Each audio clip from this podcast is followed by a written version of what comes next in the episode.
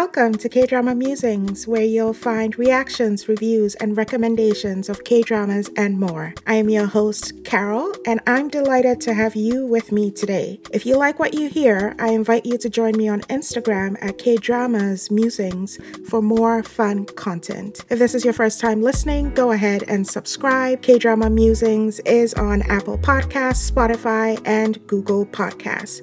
If you like the show, please give me a review on Apple Podcasts and Spotify. Your support is deeply appreciated. Let's get to today's show.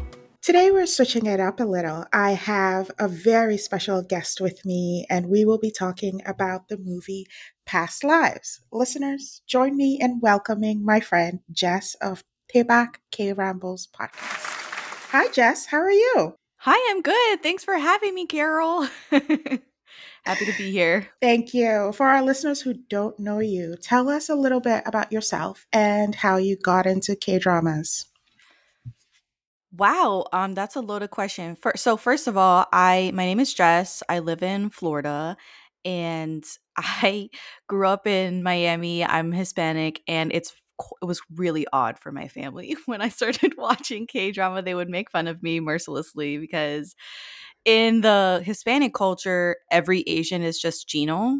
I don't know if you've heard this. Like they just refer to everyone as Gino, which just means Chinese, Chinese person. I did not know that. And so they were like, "Why are you watching those Gino shows?" And I'm like, "They're not Gino shows." So then it like started me on this like one woman uh show to like stop my family from using these weird racist, mildly racist terms to describe like people from all different Southeast Asian cultures. So there was that one thing. What got me into K dramas was I was just graduated from college. I had my first job ever. And I would come home after my nine to five and be like, what do I do now? Because I had all this free time. I didn't have to study, I didn't have to go nowhere. It yeah. was just all of this free time, you know? Like I didn't have any papers to write. It was a whole new world. So I had to fill it with something. And I started going nuts on Netflix. I was watching all sorts of things from all different countries, French movies.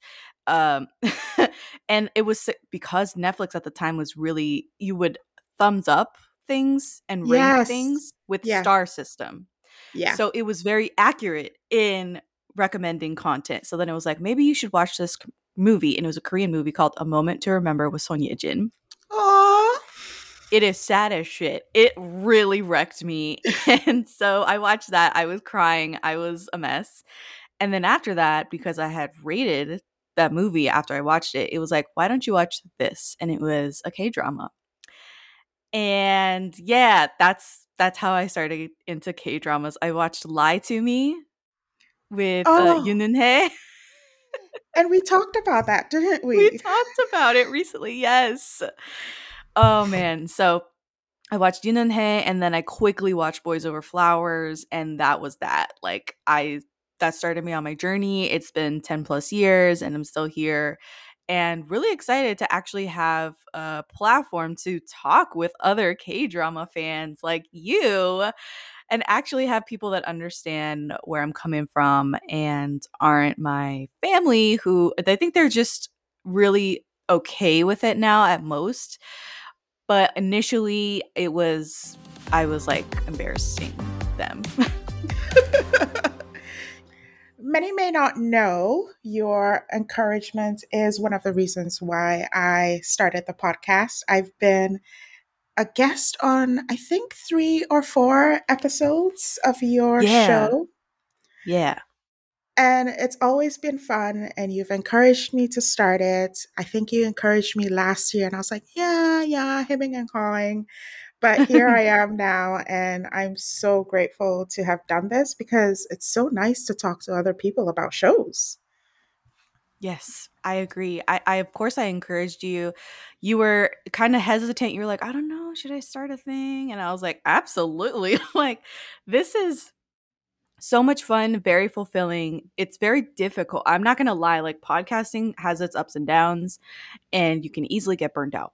But I love it. It is such a great experience. It's extremely fulfilling.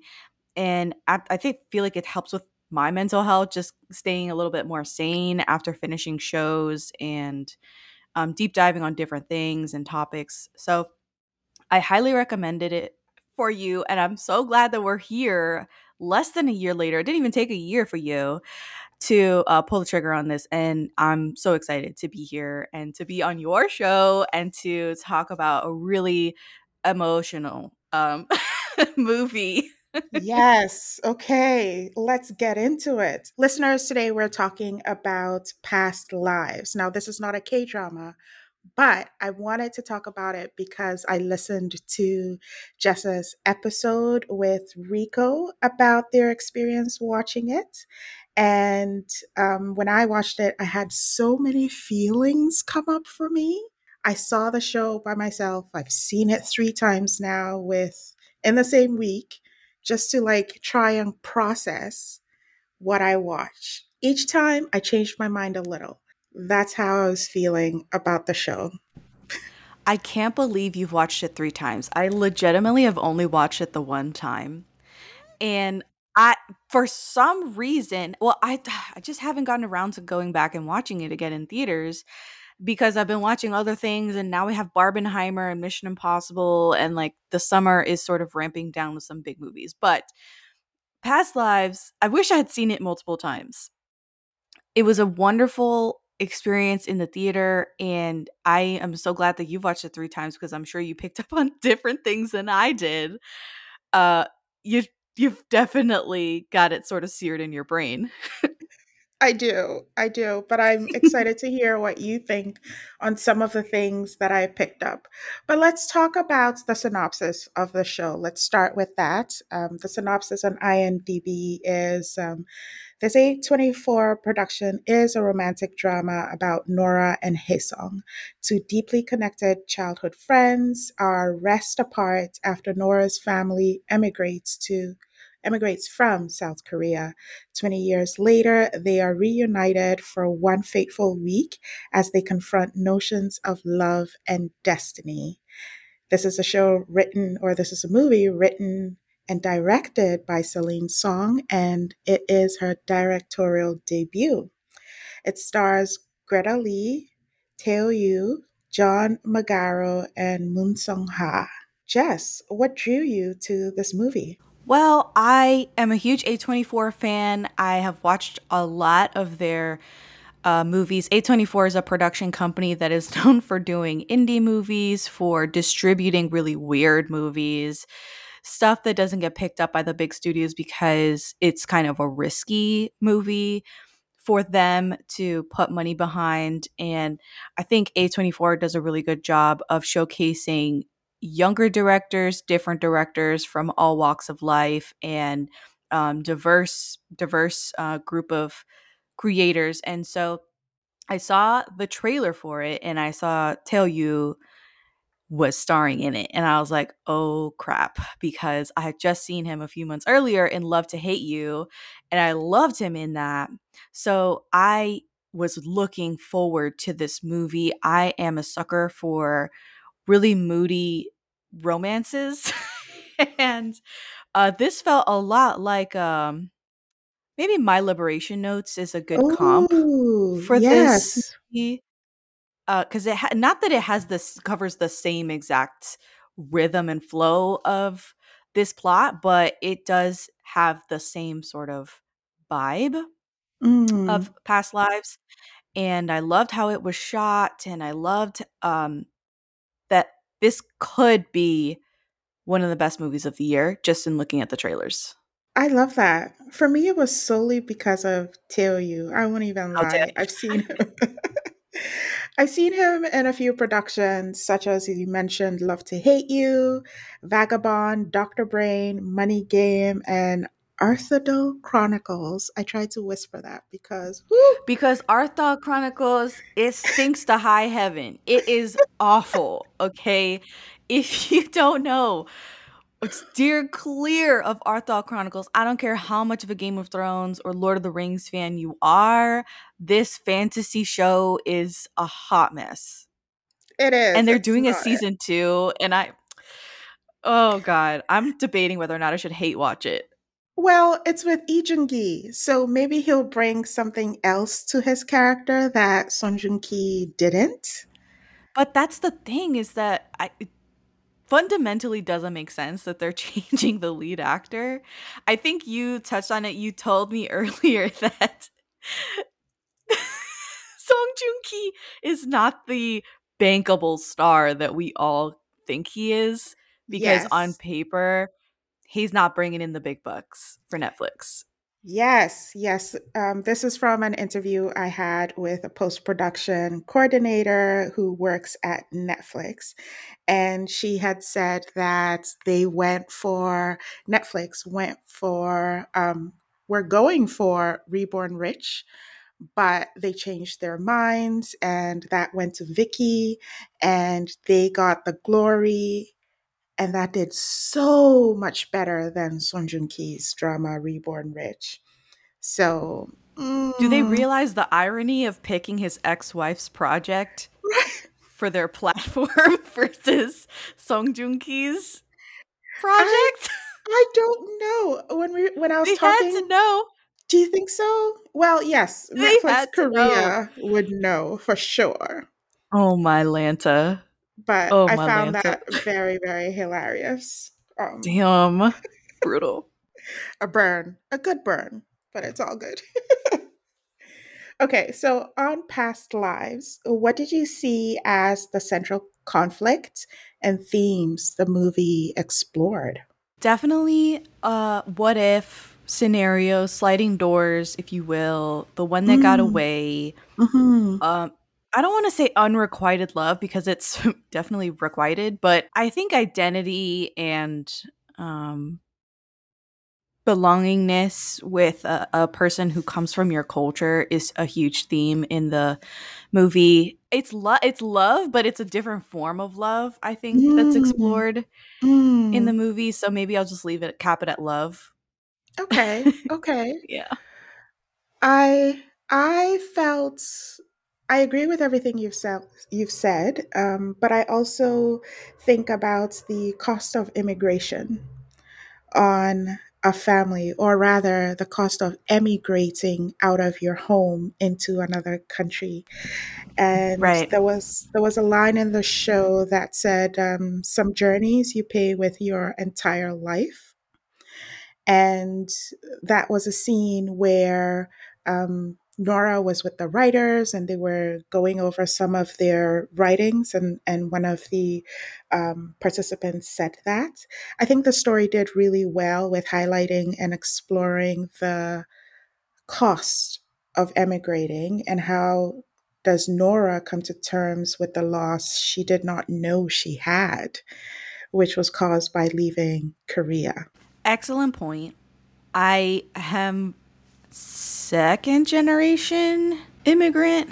Yeah, I think I'm second generation. And I it never crosses my mind the struggle that my grandparents went through because I'm so far removed and I never I barely um I barely knew them. Like they died when I was a, Mm, a child. So it's really difficult to I think lose that that story in, you know, my own life and not really come to grips or terms with it at all. However, growing up in Miami, uh I was surrounded by immigrants and I grew up with immigrants and a hundred and fifty million different immigrant stories. And my best friend was a dreamer, meaning she was an undocumented um, student and she ha- obviously she had no control over her parents staying beyond their visa and now the whole family is struggling and going through the process of asylum and getting work permits i was like deeply invested and rooting for her and her family even though like i'm not an immigration lawyer there's nothing that i can personally do to help her Mhm. besides just be there and be supportive and do you need a place to crash and you know we're here for you and be best friends with her.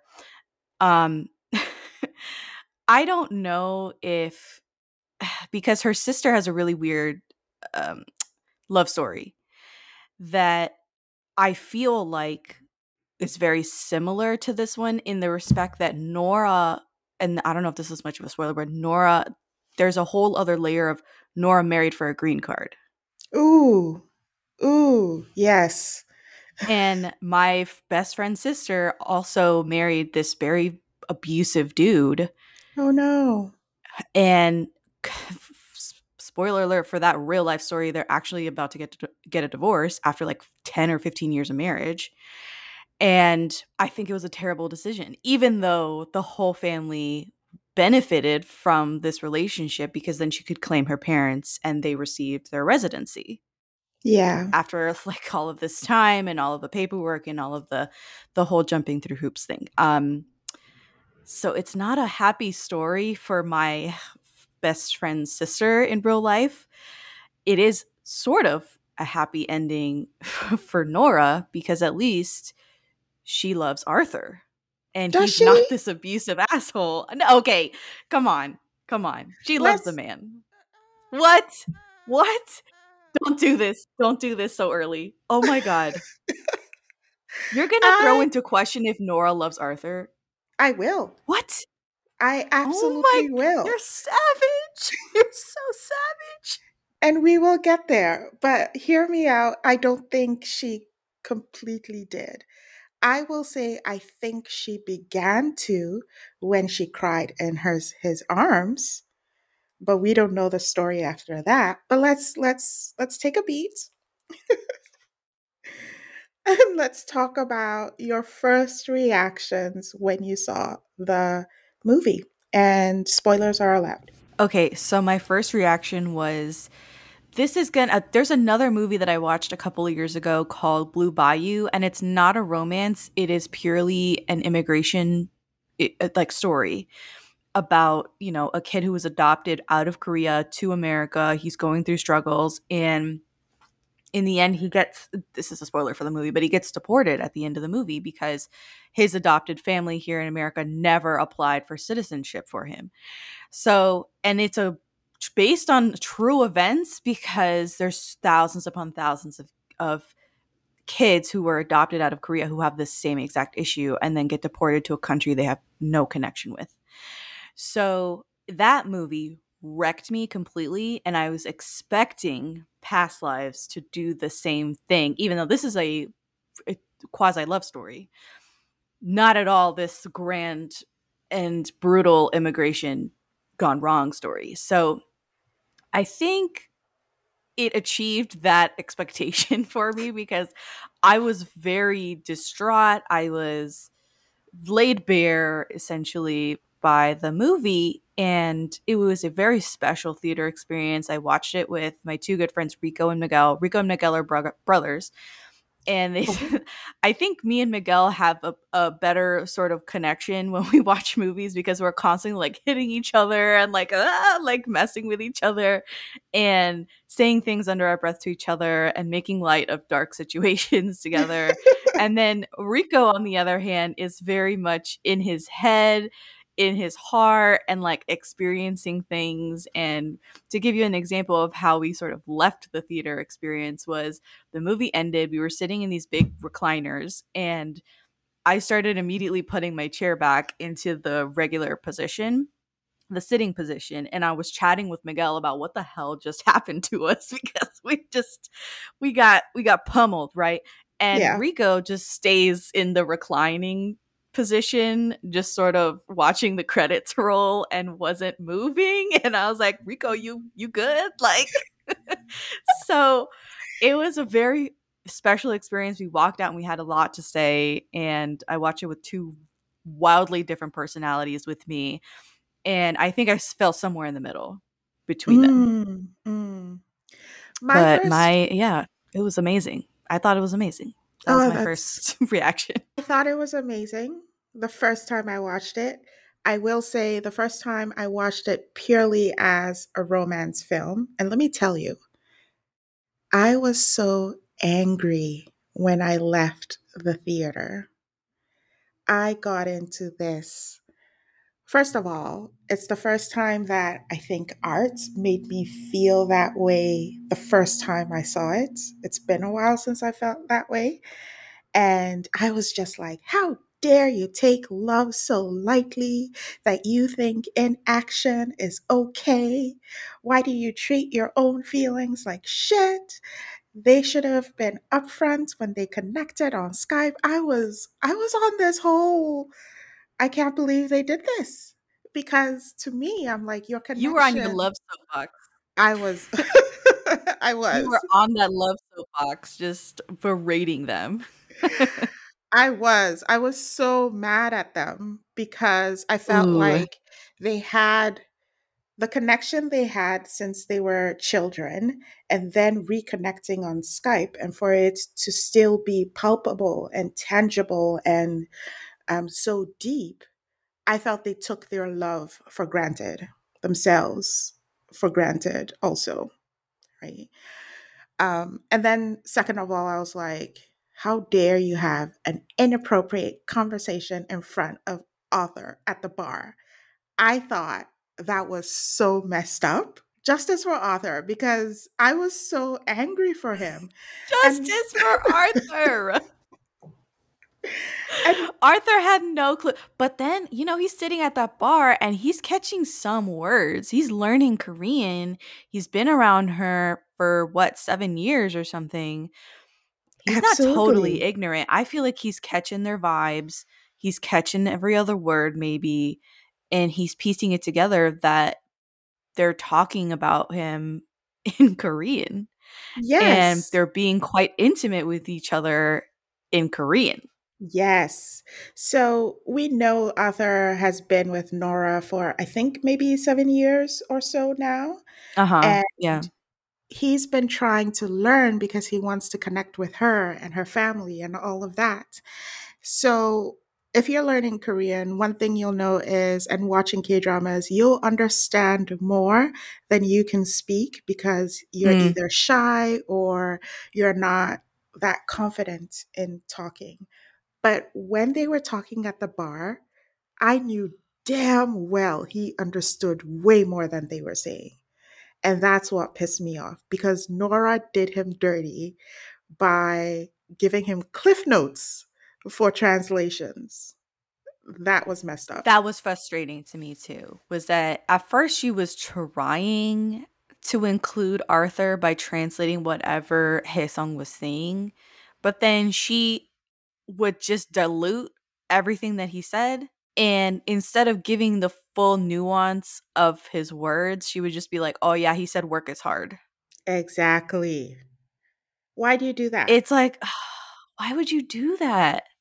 That's why I'm saying she doesn't like him. But hey, It's like a reverse joke. Like you've seen movies that do this where someone will say this long-winded thing in another language and then somebody who's translated will just be like, "He said he's happy to see you." And like that you know, it's played for laughs, yeah. but in this case, it's not played for laughs. You're devastated for Arthur. Yeah. And and then what pissed me off too was even at the table while they were or at the bar while they were talking, I felt like they were skirting around their feelings and what they meant to say.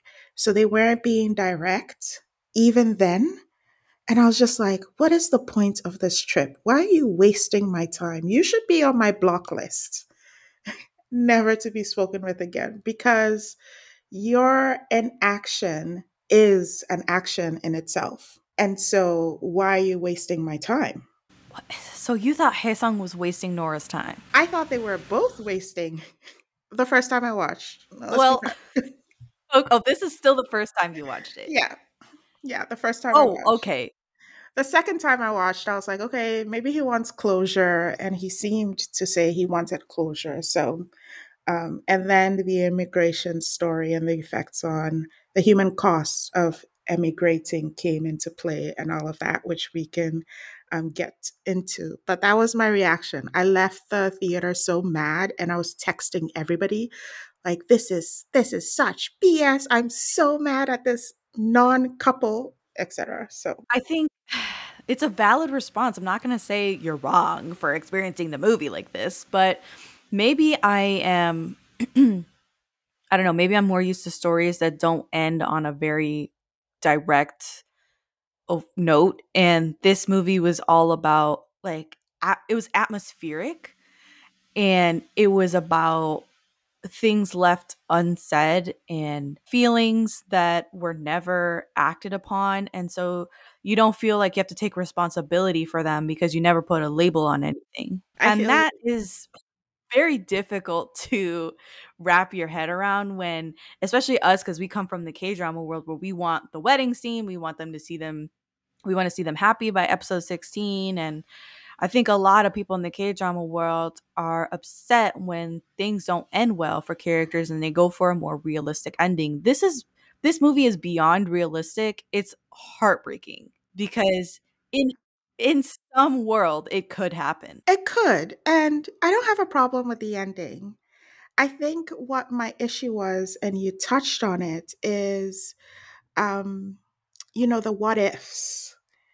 And I'm very much a person who, before I, I act, I really think about, you know, five steps ahead, what it could mean and how it could affect me. And if I make that decision, I'm ready for the consequences. And then I don't look back, no matter what. And so Yeah, that was these my personal I I understand what you're saying. These characters are riddled with regret. yes. It's like they can't really I mean, Haesung especially, I don't think Nora feels the regret until she is hanging out with Haesung in New York. Yes. And then she's kind of like, "Oh, you know, it his presence is sort of putting things into perspective as she sort of plugs into the Korean side of her and what is attractive to her and all of these things that sort of I feel so bad for Arthur. I feel so bad for Arthur because I mean, she's having conversations with him that are very open and honest and she's saying things like, "Oh, he's kind of um he asks if he's good looking, I think is what he does. Arthur asks if he's handsome or good looking and she says she says he's attractive. It, she admits that he's attractive and says, "Oh, he's like masculine in a Korean way." I see this is why I'm like, I don't think she loves Arthur is treading water in the next room. Okay, he is.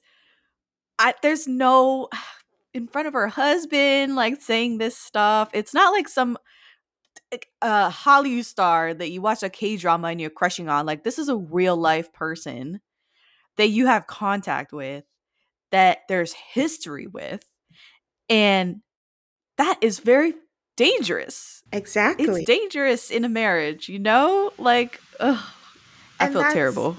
I found her a bit callous. But let's before we jump into, you know, Nora's character, um, let's talk about in general all the acting and the characters. Like what did you think of the leads? So Greta, uh, John, and their portrayal of the characters. Let's now dive Uh deep. huh. Right. So I really appreciated their acting. It was very subdued. It was very realistic when they were talking to each other. They would take the time to pause and think about what their scene partner just did. And Mm. it wasn't like um you know rika put it like this in a regular movie where you have dialogue people are usually like rat-a-tatting back and forth Mhm. and if someone says something really witty uh, the next person has something really witty to say back to them and that's not how people talk really Mhm. in a Mhm. conversation you know people stop and they think about their words and they ponder what was just said and there's a lot of like beats in between happening and that was what these three did was that they were not just you know saying the lines back to each other in a pleasing rhythm. They were taking the time out and reacting. And it was very sad to watch because again like you have these uh poignant beats happening between characters and you're like what? You're you're wondering like what are they going to say back? What can they possibly respond with? Okay. So I have a question for you. Do you think that the way, since they're taking a beat to respond, do you think that the way Nora responds to her husband is less kind than how she responds to Haesung? Yes, only because he says in I think what was it? They're in they're in bed and he's asking her in Korean what they're gonna eat. Yeah. And she doesn't seem very in love. She doesn't seem very cuddly with him. He's the one that's hanging on to her in the bed, and she's responding in English. Mm-hmm. And I feel like if my husband was making the effort to learn my native language and he's talking to me in Korean or in my case, Spanish, I would try my best to respond in Spanish. Right? See, She's you're responding making, in English. You're making the arguments that she doesn't love him for me. Oh, so I don't know if it's not that she doesn't love him. I think she cares for him and she loves him enough to stay with him. They understand each other on a really deep level because they're both artists. Mm-hmm. And Haesung is not an artist. He's not creative.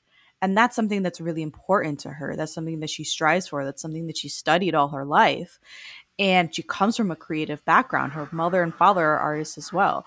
So it's just um, a different kind of love between them versus this all consuming first love, which we haven't talked about yet. The sanctity of first love in Korean media and especially in K dramas that is ever present in this movie. So, with first loves, I don't know the number of times I have heard guys say, Oh, she was my first love, or even girls say, Oh, he was my first love. Why is it so idolized, if you will, or, or why is it so important when it comes to first love?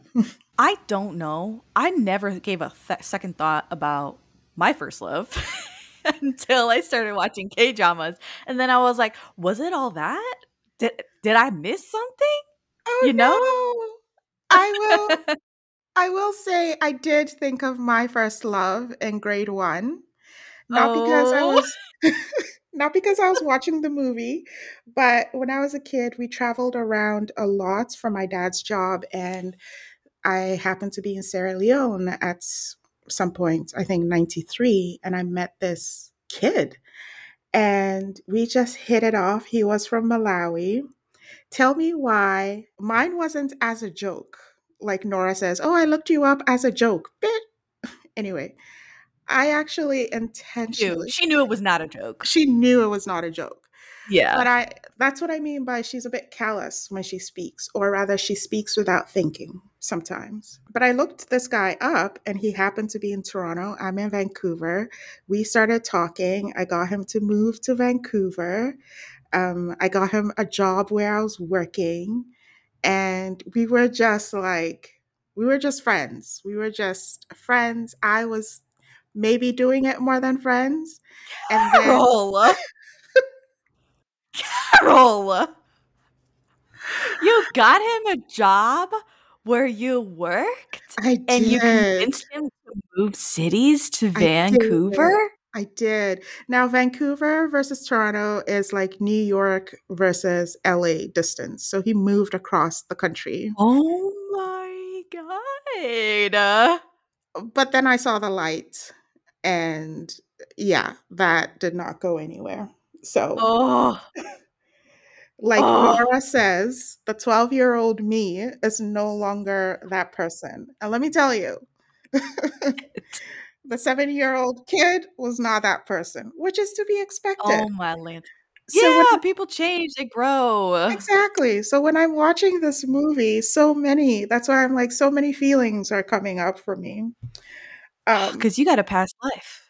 I do. I do have a past life. You had life. In-Yun with this dude. I did.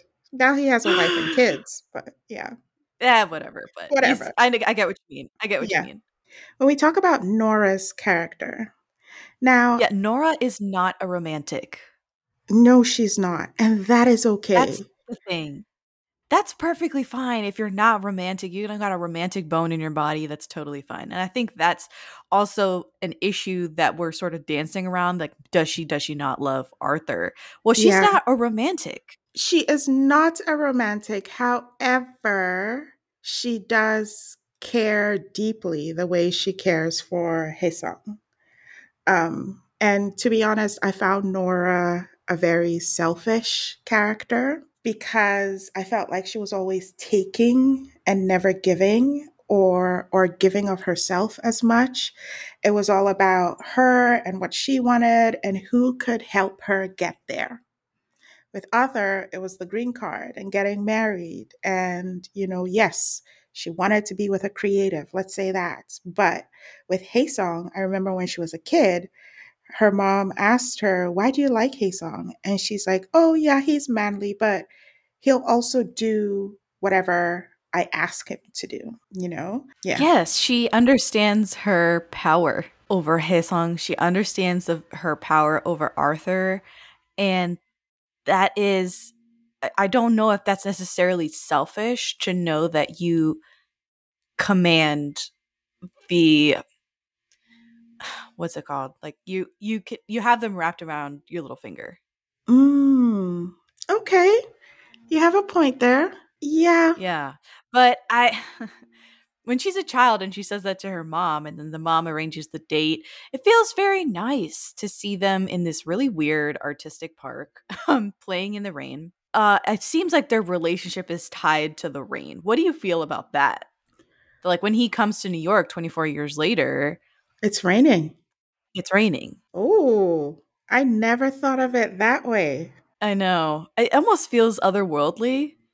Yeah. You know, like like a parallel clouded and right. When she's with Arthur, it's always sunny.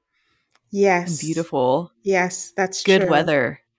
And then when she meets Haesung, he gets to New York and his friends joke with him about it. He's like, they're like, oh, you poor bastard. It's going to rain the whole time you're in New York. That's very true. Although when they were kids and like going to school and shots from school, it wasn't raining as much. But I also felt that those were also very intimate moments for the kids because you're walking home with your best friend. Um, and then when I guess when it start turns into love or cute, cute kitty love, that's when the rains start. I'm intrigued about the rain. I don't know about you, but I feel like there's more to it. You know what intrigues me though is the sculpture itself. So Oh f- man, the sculpture in that park when they're kids. Yes. The faces come through. oh yeah, the faces. They were facing yeah, they're other. standing on either side. Yeah. Yes. Talk facing to me. Each I other. love this.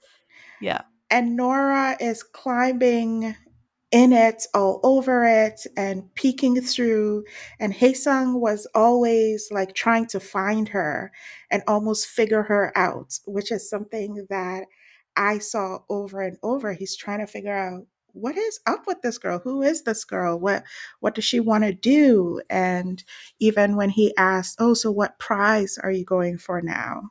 Um, that was a moment. And and then we come to when they meet in central park. And again he's standing in front of sculptures and this time it's two people facing away from each other with their backs to each other and this huge wall between them. And i found that so symbolic of their relationship. I just loved it what did you think? No, girl, you said it all. I don't have anything to add. I just find it so uh, ethereal to look at how they use the art around them in these spark parks and open spaces in nature and stuff like that to make it mm-hmm. to give it a um a physical manifestation of their relationship and where they stand as a couple it's very it's a lot it makes me emotional back to Nora, we mentioned that she is not as romantic as Arthur.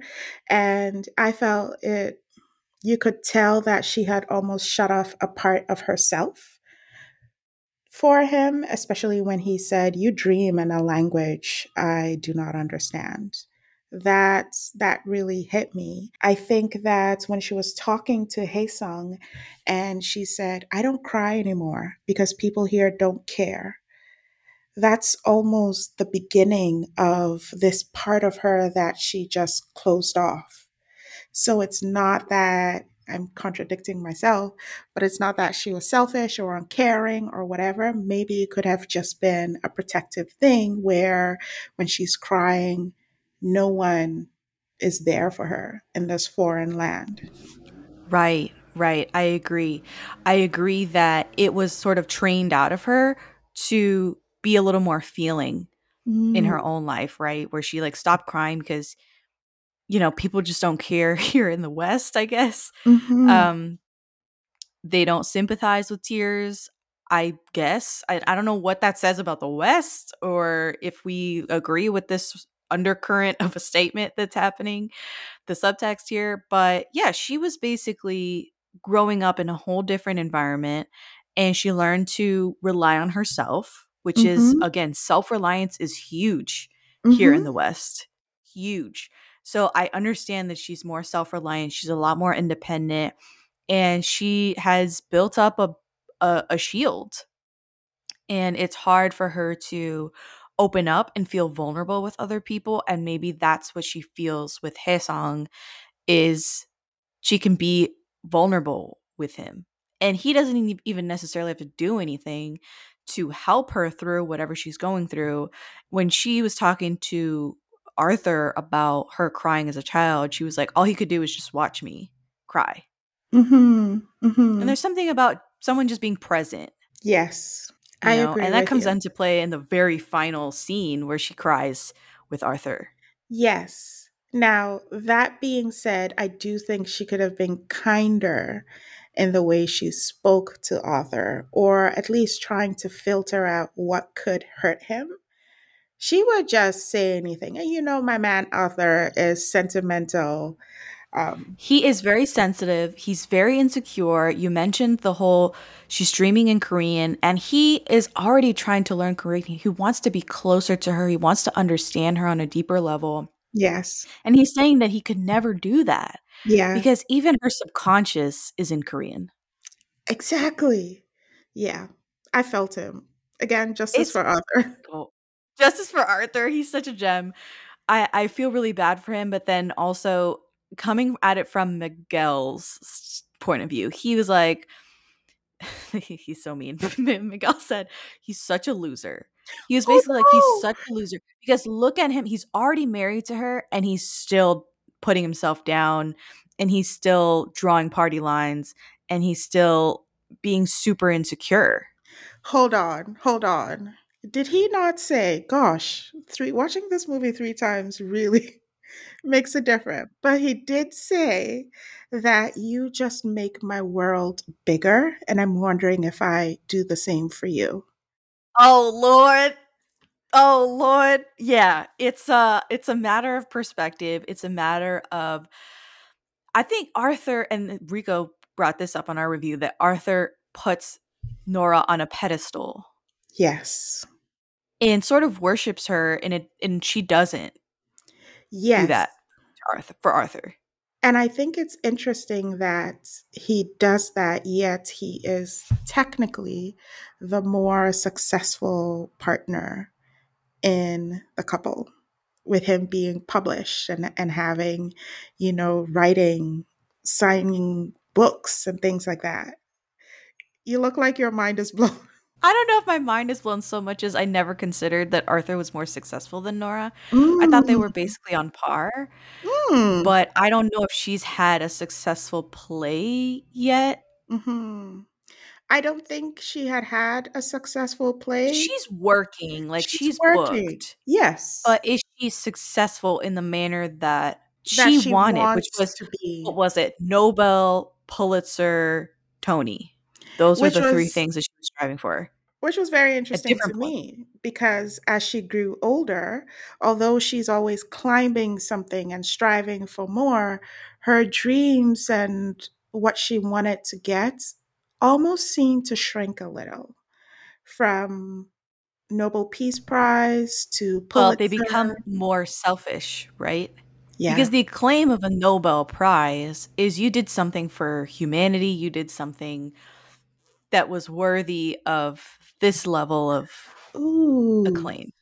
And then you get the Pulitzer, which again on a on a literary level is pretty on par with a Nobel Prize. Maybe lesser, but still, you know, you think Maya Angelou, you think like these great yes. authors and thinkers and that's what a Pulitzer means to me. And then you get to a Tony and it's about that's you. a very like not to, not for Tonys to catch stray bullets here, but Tony is a very um for an for a playwright a very personal goal, right? Mm, interesting. I hadn't thought of that aspect, so thank you for bringing that up.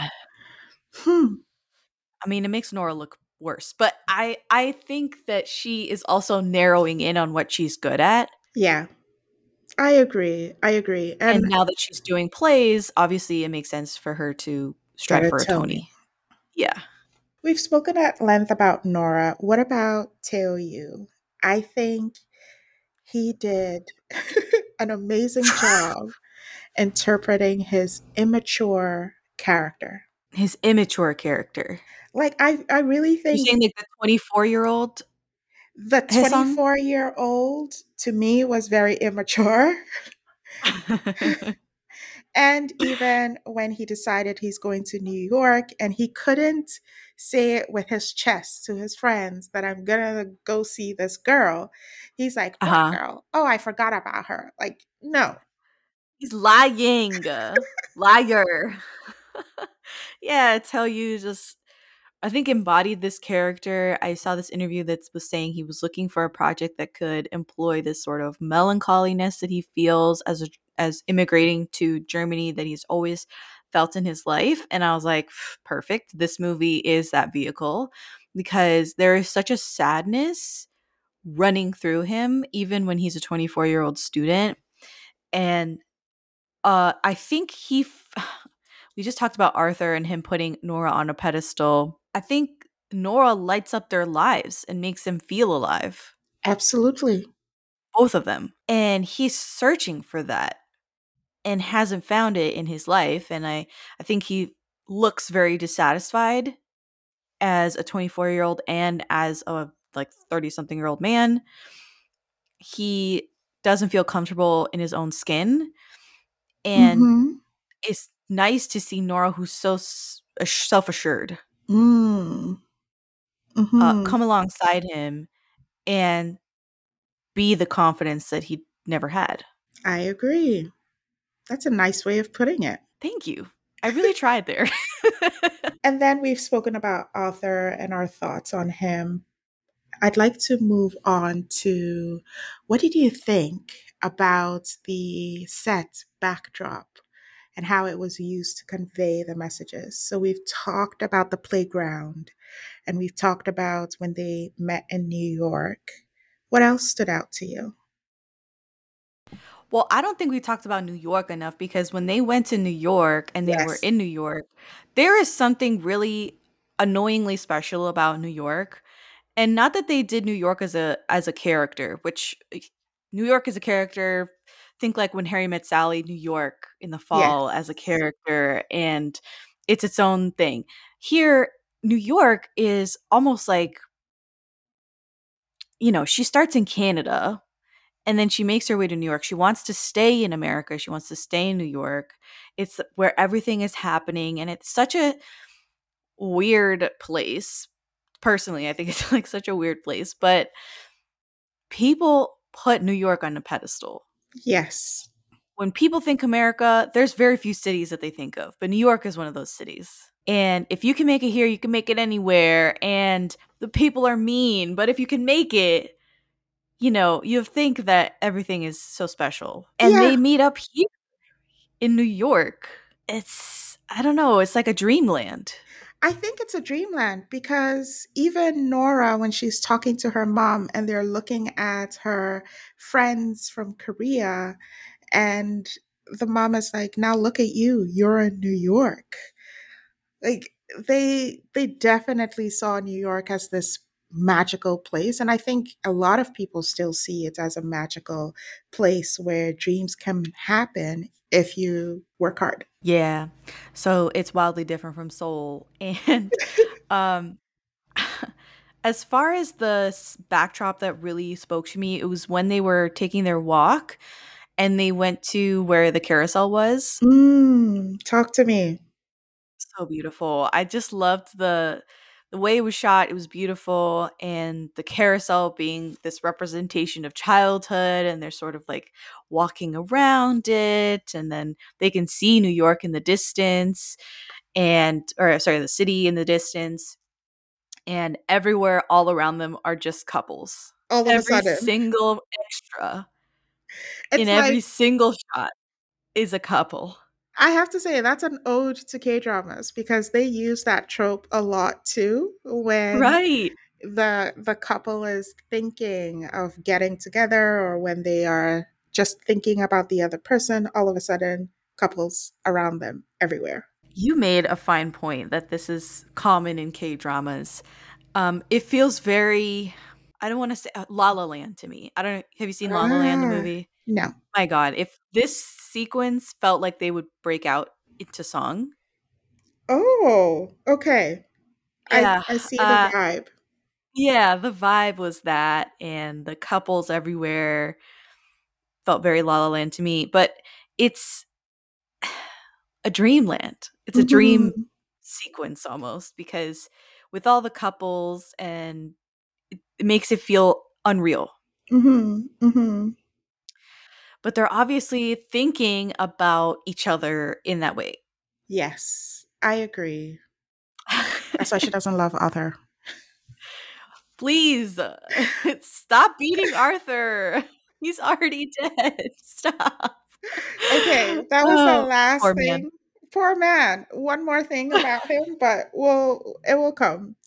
Um, I think the final thing I wanted to highlight was how I loved how they used the imagery of the staircase to convey messages because it always felt, or we always saw Haesung climb stairs with her when they were kids until she was emigrating and they sort of went their separate ways where she's climbing up and he's going ahead. And then in the last scene, well, close to the last scene when she visits, he visits her and she takes him to her place. They again climb the steps. He pauses as if to say, Wow, we're we're we're here again. And he climbs back down, gets into his Uber and goes. So I loved it when he said at the bar, For me, you're someone who is meant to leave and Arthur stays. That oh, I just got shivers again. Damn. Damn. Yeah. Yeah. The stairs are super representative of their relationship and how they come together and separate, how she's basically on a bit of an upward trajectory in her life versus him, who feels very stagnant in his life. And, you know, they come together and then they leave. And it, yeah, they have stairs at the beginning of their relationship when they're children, and you have stairs at the end of the movie when they separate for good. And I always like when they do that. It's poetic storytelling because the average person, I feel, who is watching this movie, they don't necessarily are like, wow, the stairs mean so much, you know. They're that I don't feel like they're saying that. They're saying they're getting the undercurrent, the meaning of it rather than drawing attention to the device. Mm-hmm. Mm-hmm. And so they feel sad for them. They feel like they understand the separation and the the gravity of it, but they're not they're not sitting here like we are going, "Oh my god, I love what they did with the stairs." I know. I oh know. man. I Yeah. agree. Yeah. hmm So what I about I think it was brilliant. Yeah, it was. Um they had these subtle ways. Like the first time she was getting on Skype with him and we see her skipping to her call and you see the shadow of her. I saw the shadow of her as the little girl getting all excited to see her friend again. Um, Like Peter Pan's shadow. yeah, that was that was a beautiful moment. That was a beautiful moment. And then with him, when he is at the hotel, my man, my man, my man, how you gonna come to New York and not have a plan for yourself? He was basically. But that's the thing is that he just came to see her. sheesh. That's all he had planned. Like if I come to New York and I got this ulterior motive, I'm going to meet my married friend, the one that got away. I would at least be like, "Well, I got a dinner on this night and I got tickets to see the Empire State Building on this day and I was thinking of waiting in line to get into SNL and like have some things Have laid out." something. Don't be like a lonely person eating muffin and drinking coffee in the hotel lobby. Like he just made me change my accents because I was so mad at how much he wasted time. That's why Miguel was making fun of this dude because he was like pathetic, you know? Like I could not with Haesung. And to to clarify, I feel like, right, when Nora was about to get married and she goes to Korea with Arthur and she wanted to meet Haesung and it didn't happen. In the reverse, if I'm coming to your city, I had to change my accent because this this this had I love it. I love it. if I come to your city and I'm like, oh, I'm coming to visit, I want to like let's talk, let's meet up. I'll be like, oh, when when are you arriving? Let me pick you up at the airport. You know, you can meet my husband. You make it a community, almost like a new thing, a new definition of friendship. But Nora, Yo, you got a point. You got such a point because I would do the same thing. I'll be like, oh, okay, we'll pick you from up from the airport. Where are you staying? We'll take you there. Let's go to dinner. But like my husband's coming with me the whole time. Exactly. But Nora intentionally kept this just for her. Ooh, And this is such a great point because well, do you think it's a cultural thing? I no, I don't think it's a cultural thing because No. Okay, I okay. I think that uh, Koreans are very welcoming, and even in when they're talking and they're greeting and they say, "Have you eaten?" Like Mhm, food is mhm. a, is a is a great part of checking in on someone. So it was definitely intentional. Because you also hear Arthur talk about his experience with her family and him playing Go Stop and him Mhm, loving yukgaejang and all that stuff. She he's very much incorporated into um, her family, mhm. and she did not do that for Haesung. You're Nora's a bitch, okay? Because this this is like the thing that really I don't know, everything else you said I had like a rebuttal for, but I feel like her just keeping Haesung separate from Arthur for so long into the visit and then finally she brings him home and like not even to an exterior location and then they all together make their way back to the house. Like Arthur was waiting in the apartment like really really pathetic style. exactly, She was like exactly. Uh, I don't. Mm, That's why he's like, when is he leaving again? Because you've iced him out of this experience that is so important to you. And it's almost like you don't want me a part of it. So is this meetup more important than you're letting on? Oh my lord. Clearly, by your actions, it is. Oh, it's super sus. I see what you're saying. It's super super sus It is on sus. Nora's side. But like justice for Arthur, as we keep saying, because there's no. How do you? That how do you gently without scaring her off because she is because feels a little bit skittish say You're in the wrong. You're making me uncomfortable. Mm-hmm. Should I be worried? Exactly. And he was trying different ways to convey that. But I also, that's where I mean by she was a bit careless and dismissive of the stuff he said, because she could have just reassured him. Uh-huh. Yeah. Mm-hmm. Mm-hmm. Anyway. I agree. Oh god. Well, I like this note that you have in here going back to um cinematography and diff- the the different shots that you liked. You have the hmm merry-go-round and Yes. how okay, talk to me about this cuz I I like this note. So I don't know why you didn't say it before. So at the merry-go-round, I saw that scene as one beautiful. They barely moved when they sat at the merry-go-round while they were talking, and it almost felt like the merry-go-round represented the world was still going on, the world was spinning, but time had stopped briefly for them.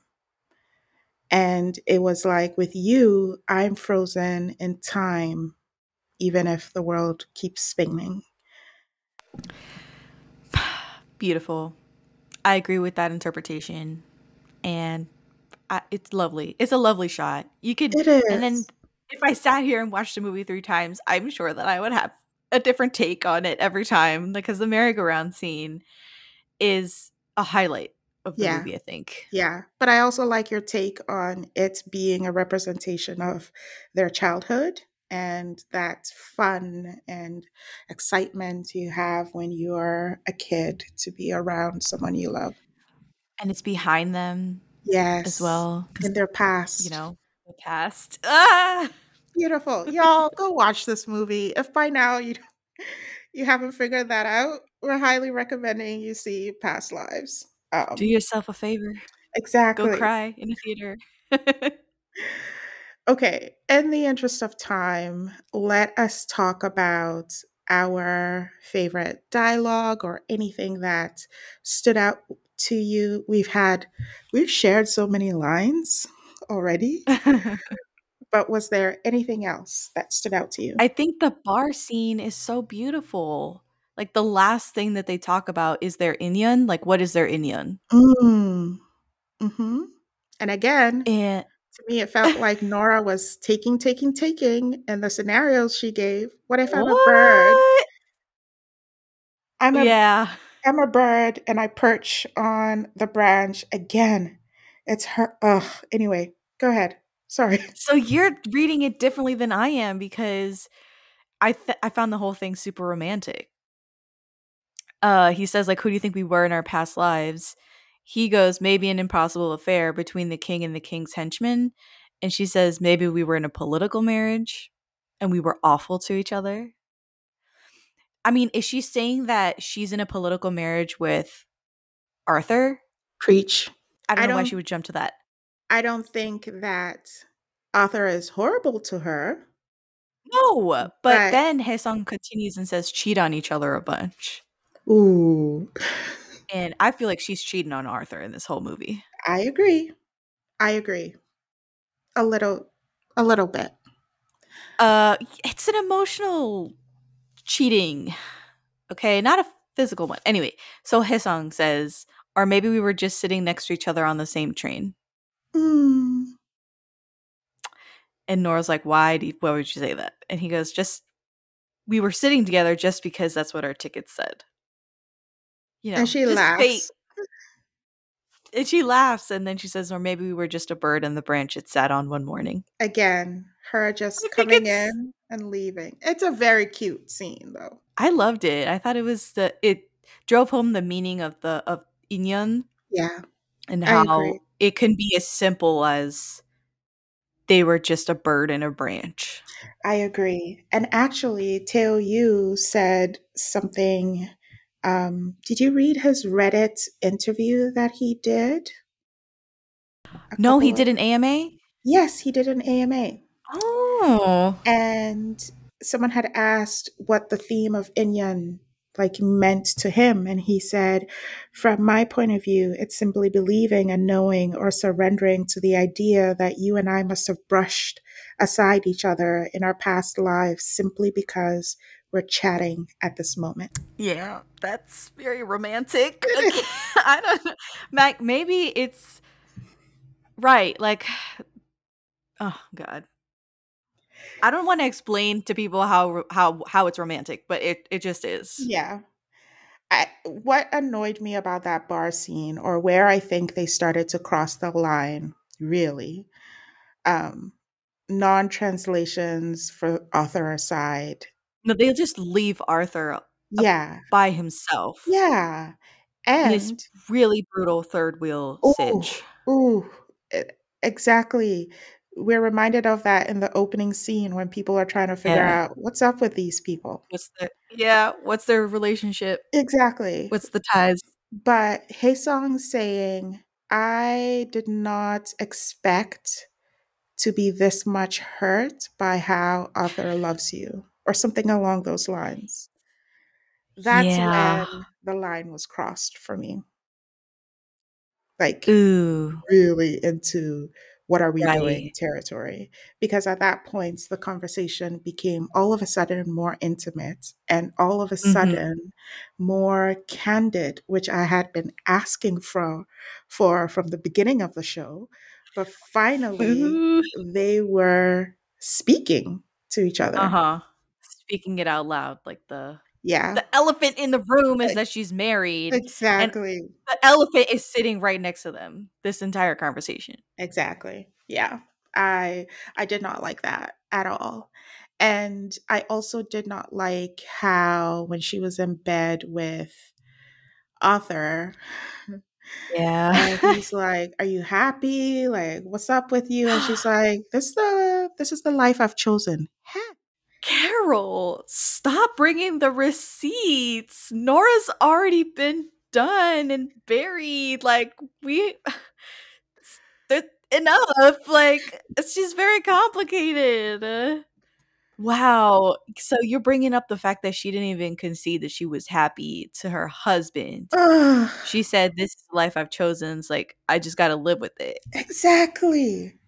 Versus saying to your life partner, the man who adores you, that you're happy.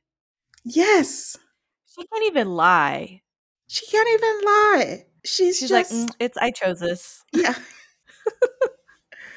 I thought that was very callous. And I know I said it in the Coffee Prince um, episode we did together. Yeah. Vicious people or people who are intentionally hurtful, I can't I can't compute them. Oh man.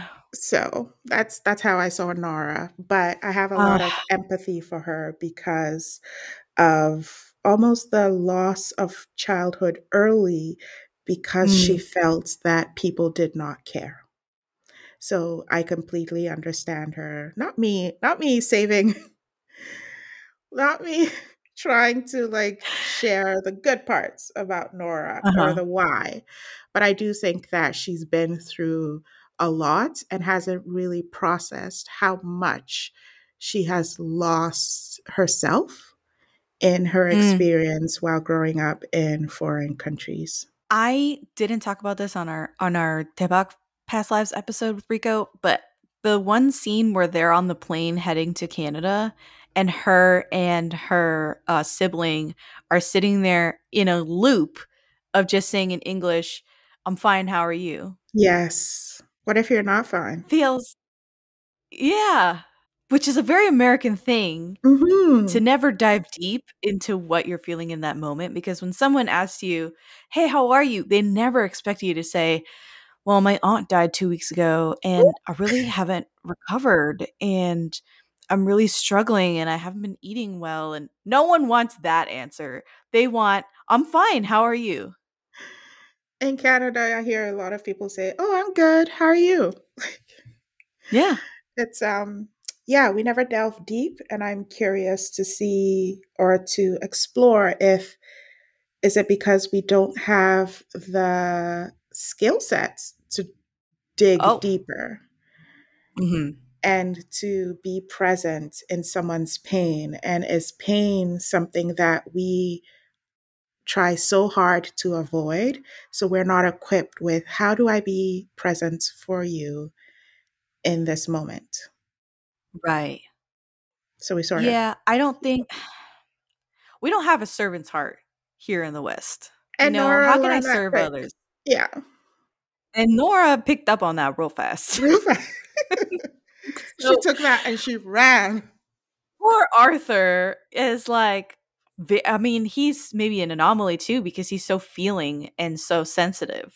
yeah yeah I agree well we've Ugh. spoken at length Yeah. about this movie, and I hope everyone does go to see it.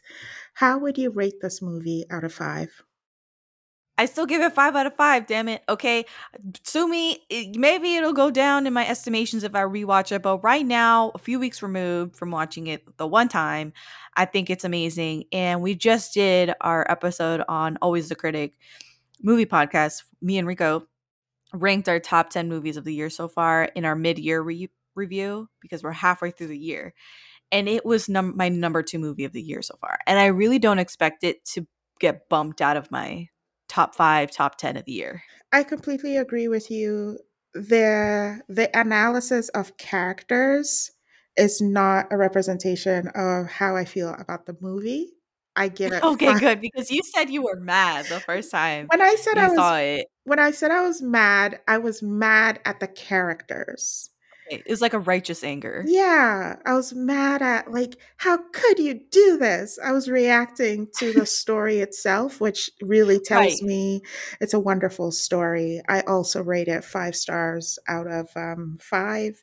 And I hope everyone goes to see it. It's worth it. See it more than once. And um, yeah, it was really good. I'm so grateful yeah. also for you for joining me. Yeah. Oh, oh, thank you. Not what I thought. I misread that, but thank you. This was a really robust conversation. I'm so glad that we got to return to that I got to return to past lives and talk about it with you. And I hope you have me back again. I will. Absolutely. Thank you. Jess, what do you have going on and how can listeners get in touch with you? Um, well, still going strong on the fourth season of Daebak.